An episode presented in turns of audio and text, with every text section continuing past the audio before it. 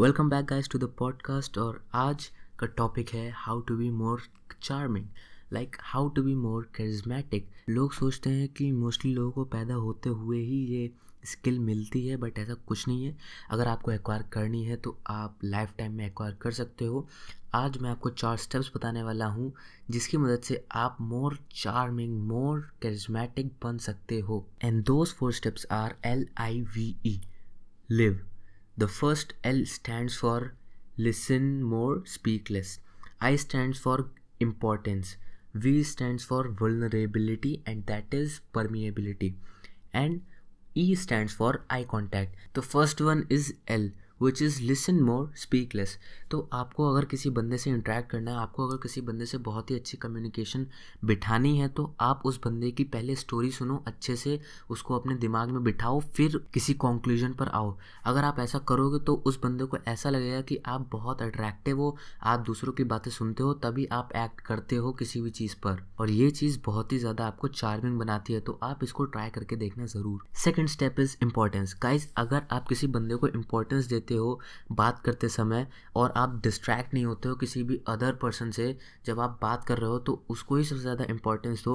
और दूसरे बंदों से कहो, ठीक है, मैं अभी तुमसे बात कर लूँगा थोड़ी देर बाद। तो उस बंदे को ऐसा प्रटेंड होता है कि ये मुझे थोड़ी सी इंपॉर्टेंस दे रहा है। मैं इसके लिए बहुत इंपॉर्टेंट पर्सन हूँ। तो उस बंदे को ऐसा लगता है कि ये बंदा दूसरों को इंपॉर्टेंस देता है, दूसरों की वैल्यू करता है। तो अगर आपको मोर चार्मिंग मोर करिज्मेटिक बनना है तो आप इंपॉर्टेंस दो दूसरे बंदों को। Third is V which is vulnerability and this is very important guys अगर आप किसी बंदे के पास जा रहे हो और उससे आप फ्रैंक होकर बात नहीं कर रहे हो तो चांसेस आर कि आपकी कॉन्वर्जेसन बिल्कुल बेकार होने वाली है। तो अगर आप किसी बंदे से इंटरेक्ट करने जा रहे हो जो कि रैंडम बंदा है तो उससे थोड़ा सा फ्रैंक हो।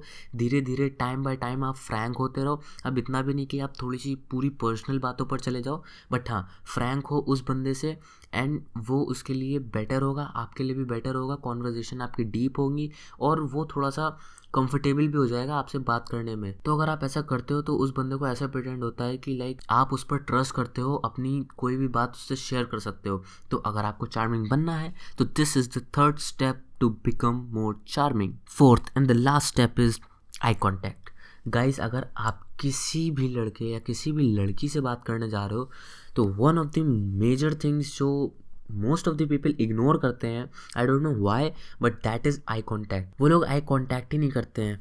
लाइक आई कॉन्टैक्ट करना बहुत इंपॉर्टेंट है, बहुत ही ज़्यादा. आप किसी बंदे से अगर बात कर रहे हो और आपका आई कॉन्टैक्ट मेंटेन नहीं है तो चांसेस आर आपकी कॉन्वर्जेसन बेकार होने वाली है. तो इसलिए अपना आई कॉन्टैक्ट मेंटेन करके रखो. और कॉन्वर्जेशन बहुत ही डीप होगी। बिलीव मी आप एक बार ट्राई करके देखो।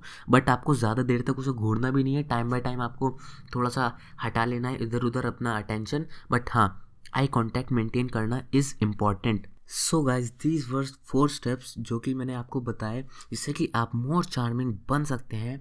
These four steps are live listen more speak less importance vulnerability and eye contact ये चार स्टेप्स बहुत इंपॉर्टेंट है। आप इनको ट्वेंटी वन डेज़ या वन मंथ तक फॉलो करके देखो और मुझे बताओ इंस्टाग्राम पर and that is at the rate gusty styler जाकर मुझे बताओ कि आपको कैसे रिजल्ट्स मिले। किसी भी पोस्ट पर कमेंट कर दो आई एल रिप्लाई यू तो this was it for today अगर आपको ये पॉडकास्ट अच्छा लगा हो तो I am very grateful for it